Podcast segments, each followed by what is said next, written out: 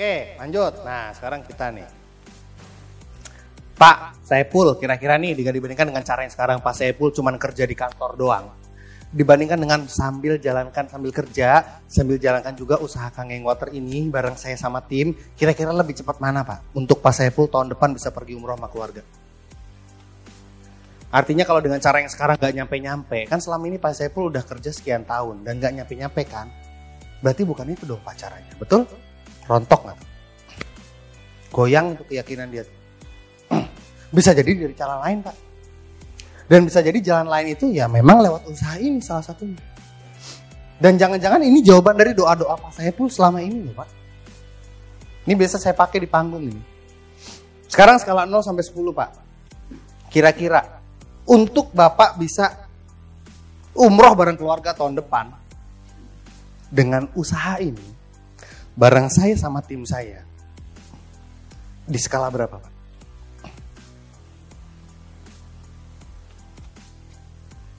Materi ini nih, materi follow up nih, materi persuasi nih ya. Pak, Bu, kira-kira nih jika dibandingkan, oh udah ya tadi. Uh, bukan materi itu, misalnya apa ya? Hal lain apa? Ikut kelas, ikut kelas. Ada tim Anda yang malas ikut kelas. ya. Mbak, kira-kira nih kalau dibandingkan dengan cara Mbak sekarang, sekedar jualan air, jualan air doang. Padahal Mbak ingin bangun aset. Dibandingkan dengan kita belajar ilmunya, salah satunya ilmu-ilmu yang sering diadakan di Kanggeng Coffee, ya, kira-kira lebih cepat mana? Goyangin dulu. Artinya kalau dengan cuman jual air doang itu nggak bangun aset, ya berarti kan bukan itu caranya. Kamu kan pengen utang-utangnya lunas kan? Mau sampai kapan lunas dengan cara jualan air doang? Bisa jadi dengan cara lain, bisa jadi cara lainnya memang mbak harus ya harus belajar ilmu persuasi, harus ikut kelas supaya apa? Supaya bisa punya aset, supaya bisa 4A, bisa 100 juta sebulan, bisa 6A. Jangan-jangan memang ini jawaban dari doa-doa kita selama ini. Dan Allah sudah kasih petunjuknya, sudah kasih jawabannya. Cuman kitanya yang mungkin belum bisa merespon dengan baik. Oke gini deh, dari 0 sampai 10 deh kita bicara skala ya. Kira-kira level Mbak pengen bener-bener ngelunasin utang itu. Dengan cara punya aset di bisnis ini. Di skala berapa? Tembakin. Itu akan melemahkan si panah merah yang tadinya menahan. Sehingga akan mempercepat pergerakan. Kalau ini untuk moving memang, untuk bergerak. Ya, biasanya memang pertemuan-pertemuan 5 ke atas ya, Bang. Karena kan orang udah 1 2 3 4-nya udah dapat impian lah, udah ini udah teknik asumsi, udah apa. Tinggal sekarang dia bergerak biar punya mesin. Nah, caranya banyak. Bisa pinjam, bisa kan ada jual gade pinjam itu kan, inget kan? Itu kan cara di startup diajarin kan supaya dia mau melakukan cara itu. Kadang-kadang dia status quo, dia udah tahu caranya harus jual gade pinjam tapi dia diam di tempat, dia nggak bergerak. Cara gerak ini pakai. Sip ya. Menghadapi kendala masih ada, tenang. Kenapa closingan sedikit? Satu nggak punya duit. Ini alasan paling sering betul. Emang siapa di ruangan ini yang begitu diedukasi? Wah kebetulan gue ada tabungan nih 50 juta, gue beli dah. Ada? Nggak ada kan? Ngutang-ngutang juga kan? Iya. Jual-jual juga kan? Iya. Mahal, dia bilang mahal. Oke, nggak punya waktu untuk jalanin. Oke, nggak masalah. Menunda, padahal mah udah ada duitnya, tapi ditunda. Kenapa? Aduh, hmm, ini masalahnya mau buat renovasi rumah dulu. Pernah ketemu begitu? Aduh, pengen DP mobil, pengen DP mobil, mana? Hmm, sering tuh. Itu menunda tuh. Target bukan decision maker, Anda salah. Ngomong ke istrinya. Decision makernya suaminya. Jangan salah. Ya edukasi suaminya, follow up suaminya, decision makernya istrinya. Kalau saya kan gitu di rumah. Decision makernya istri saya. ATM-nya di dia semua, tokennya di dia semua. Nggak percaya sama Anda kan, Anda terlalu banyak ngomong, terlalu banyak memper, berusaha meyakinkan gitu. Bukan lebih banyak bertanya. Ya, lebih memilih orang lain ketimbang Anda. Si dia adalah kompetitor ya. Udahlah kalau udah kompetitor mah bye-bye. Ya, Oke ini alasan closingan sedikit, ya memang ada alasannya, bukan tanpa alasan. Kita tahu dan kita nggak perlu baper. Oh dia nomor 7, oh si ini mah nomor 8 kompetitor. Udah nggak usah baper, tenang aja. Next kalau udah begini mah, next next lah kalau udah yang ke sini ke sini mah. Nah tapi ada jurusnya, ada rumusnya. Namanya Yeset, Feel, Felt, Found, and ini conclusion. That's why. Ya setnya harus tiga kali. Oh jadi backtrack. Bener kan? Oh jadi menurut Pak Saiful ini backtrack kendalanya. Kendalanya misalnya apa? Oh duit kalau lagi nggak pegang duit nih, lagi gak ada tabungan gitu ya, misalnya ya. Oh jadi menurut Pak Saiful lagi nggak ada tabungan. Tapi Pak Saiful kan udah tak eh, dan bukan tapi ya dan dan Pak Saiful tentu udah tahu kan bahwa fakta. Faktanya apa? Terserah. Tapi biasanya faktanya umum. Kalau nggak kesehatan, finansial, udah itu. Dan Pak dan Pak Saiful tentu udah tahu kan bahwa bisnis ini ini sesi-sesi terakhir biasanya. Udah tahu kan bahwa dengan bisnis ini tuh kita sangat bisa nyelesain masalah finansial kita. Fakta.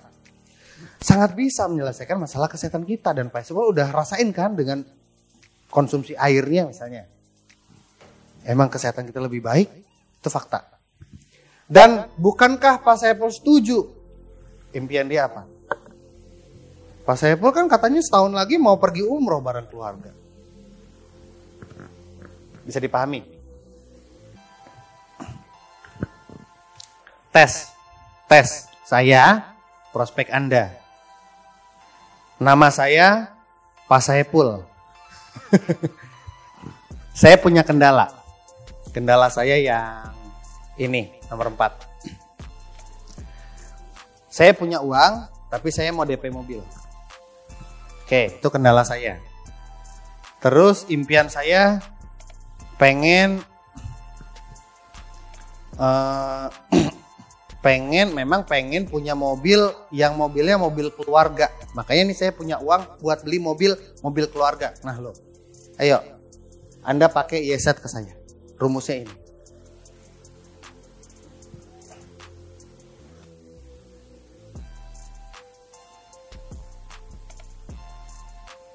Kendalanya? Oke. Oh, jadi menurut Pak Saiful, Pak Saiful sebenarnya punya uang tapi pengen DP mobil. Tinggal diulang. Dan Pak Saiful tentu udah tahu kan bahwa bisnis ini salah satu adalah solusi finansial. Fakta.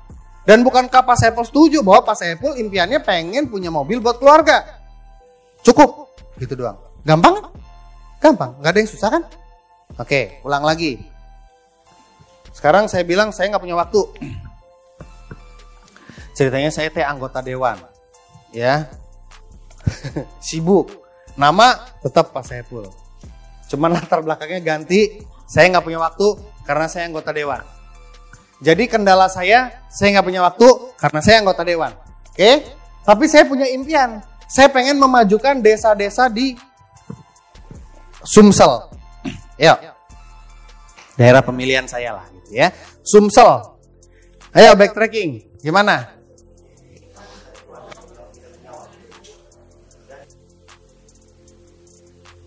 Bahwa fakta apa aja?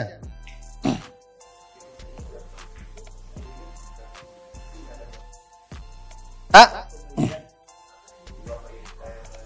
Dan bukankah?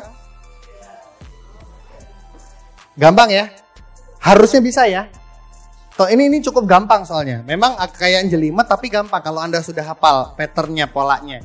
Oh jadi menurut Pak Saiful, Pak Saiful nih sibuk sebagai anggota dewan ya Pak ya. Cukup gitu aja. Dan Bapak tentu sudah setuju kan bahwa sebagai anggota dewan harus menyejahterakan rakyatnya. Fakta. Udah gitu juga nggak apa-apa, nggak ada hubungan sama bisnis kan, nggak apa-apa kan?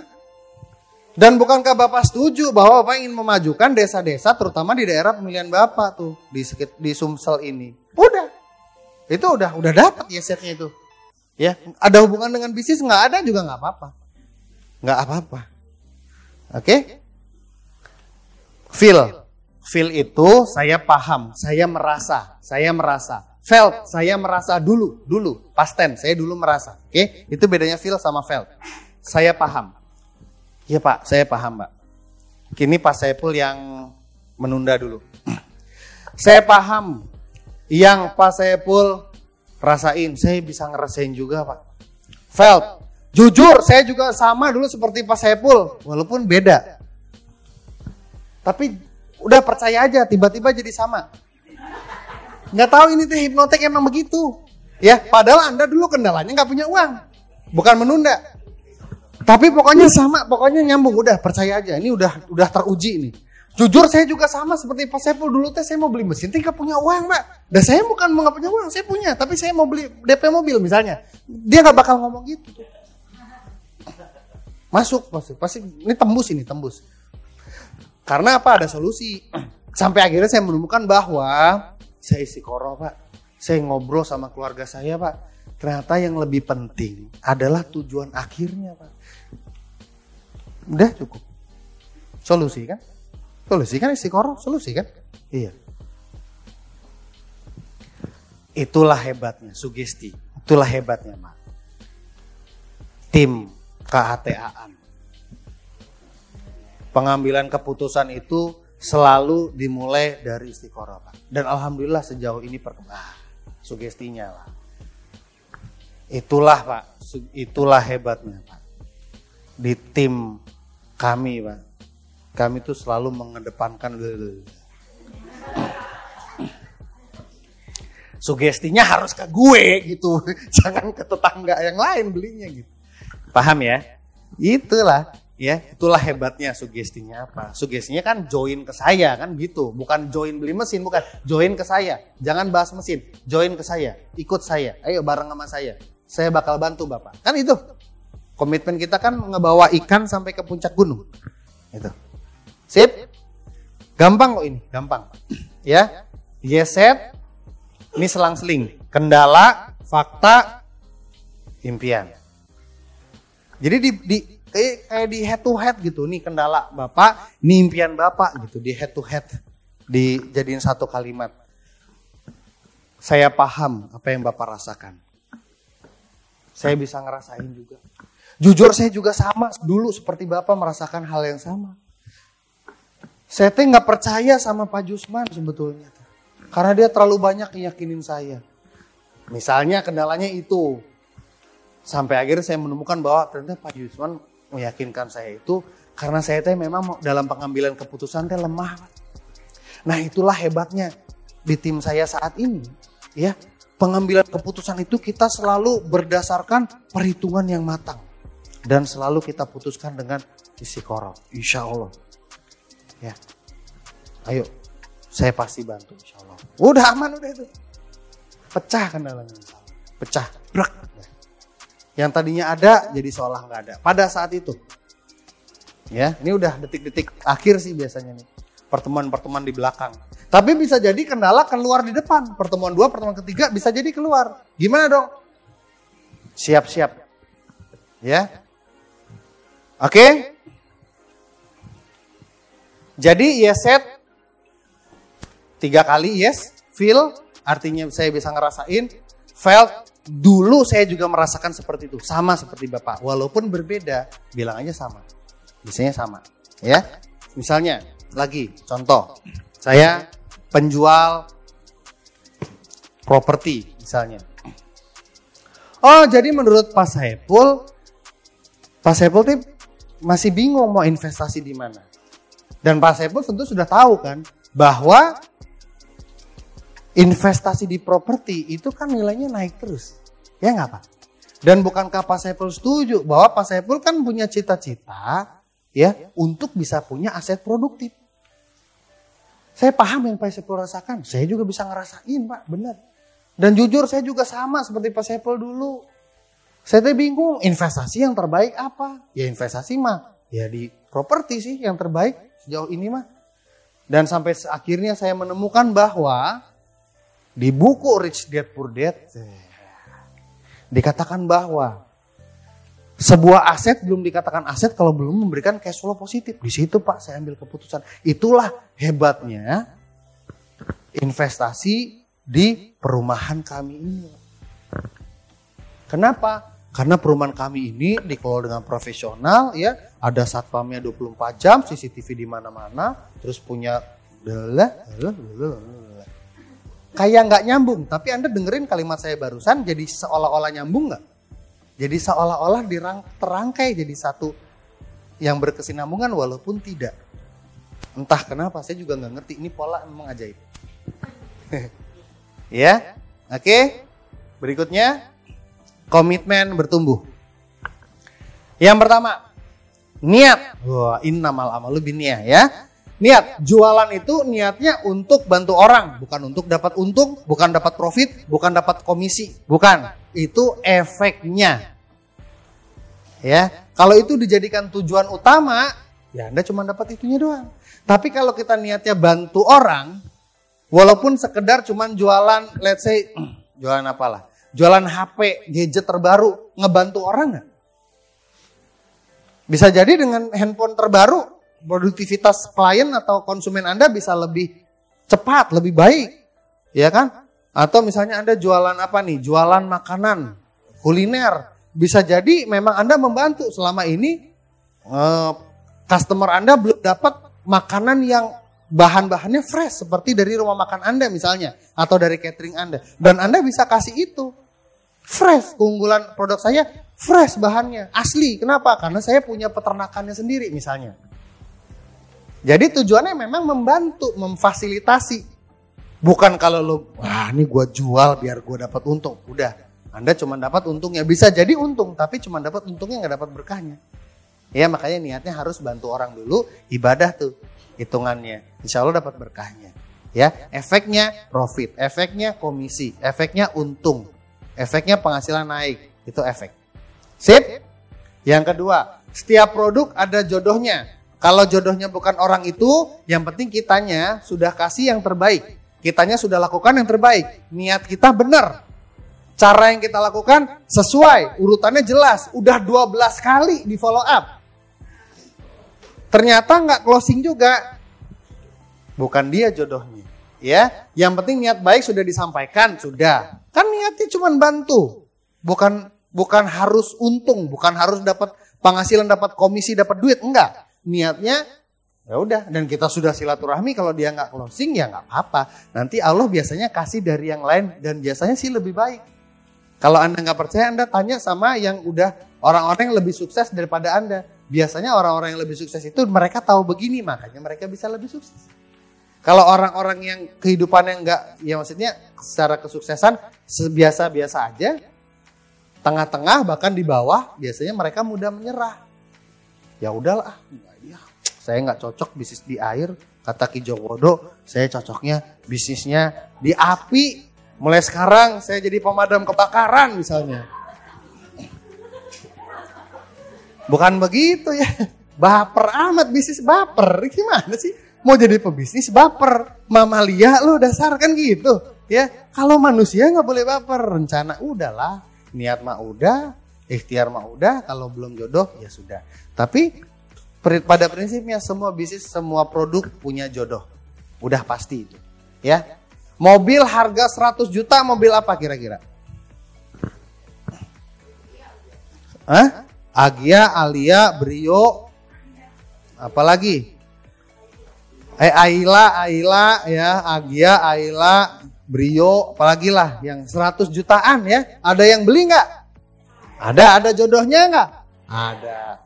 Sekarang kita naikin 10 kali lipat. Mobil 1 miliar, contoh. Alphard. Apalagi mobil 1M. BMW seri 5 misalnya. Ada yang beli? Ada jodohnya? Tetap ada. Kaliin 10, mobil 10 miliar. Apa?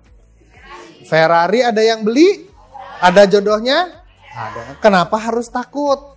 Ya, Tas perempuan, tas ibu-ibu, tas, tas, tas. Harga 300 ribu. Ada yang beli? Kalau 10 kali lipat, tas 3 juta. Ada yang beli? Ada tas 30 juta. Ada yang beli? Tetap ada. Tas 300 juta. Ada yang beli? Tasnya 3 miliar. Ada yang beli? Tas 30 miliar. Syahrini yang beli.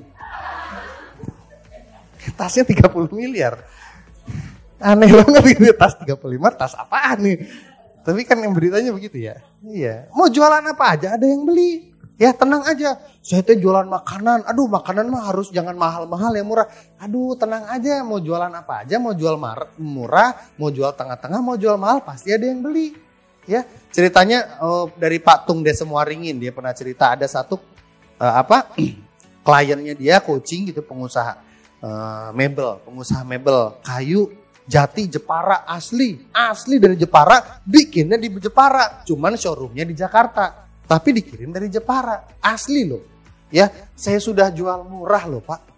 Tapi kok susah lakunya? Kata Pak Tung, gampang. Gimana, mau laku nggak? Mau. Naikin harganya tiga kali lipat. Loh, Wong saya jual murah nggak ada yang beli kok suruh naik ini loh piye. Ini gimana sih bapak ini? Lo ini jual murah nggak ada yang beli suruh naikin tiga kali lipat. Naikin tiga kali lipat, bikin rebranding. Ya, bikin rebranding, bikin logo yang bagus, bikin website yang bagus, main di sosial media dan seterusnya dan seterusnya dan seterusnya.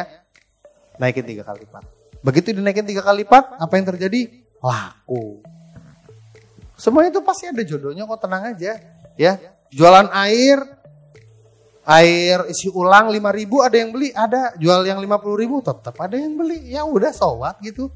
Ya tenang aja, kalau nggak beli nggak apa-apa, dah bukan jodoh. Kan tidak semua orang harus jadi jodoh. Kan repot kalau semua orang jadi jodoh. Saya punya istri jadi berapa? jodoh semua. Next, ya. Nah, kalau yang udah yang negatif mah udahlah next ya, kompetitor udahlah ikhlasin aja next nggak apa-apa ya pasti ada kok tenang aja nah next ini lebih berarti sebetulnya hukum dadu apa sih hukum dadu anda tahu dadu ada mata dadu 1 sampai 6 kocok kocok kocok keluarnya satu. Ya udah nggak apa-apa satu. Kocok kocok kocok keluarnya dua. Pasti keluar 6 nggak? Kocok kocok keluar 6 pasti keluar 6 nggak? Belum tentu. Dikocok lagi pasti keluar 6 nggak? Belum tentu. Tapi kalau 100 kali dikocok kemungkinan ada keluar 6 nggak? Mungkin ada.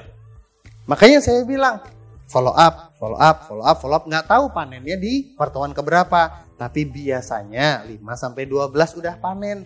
Masalahnya kita 1 2 udah berhenti karena kehabisan jurus. Karena salah jurus. Sekarang sudah punya jurus, sudah punya skrip, sudah tahu caranya, bahkan sudah ada di setiap pertemuan saya mau ngapain, contekannya udah ada. Tinggal diapalin di rumah, dilatih di depan cermin. Aman tuh berarti kan? Berarti sekarang aman kan? Mau follow up sudah aman. Sudah punya bahan buat 12 pertemuan. Ya. Hukum angka besar, makin banyak dadu dilempar maka ya itu tadi ya. Kalau 10 kali lempar belum tentu keluar 6, tapi kalau dari 100 kemungkinan ada 6-nya.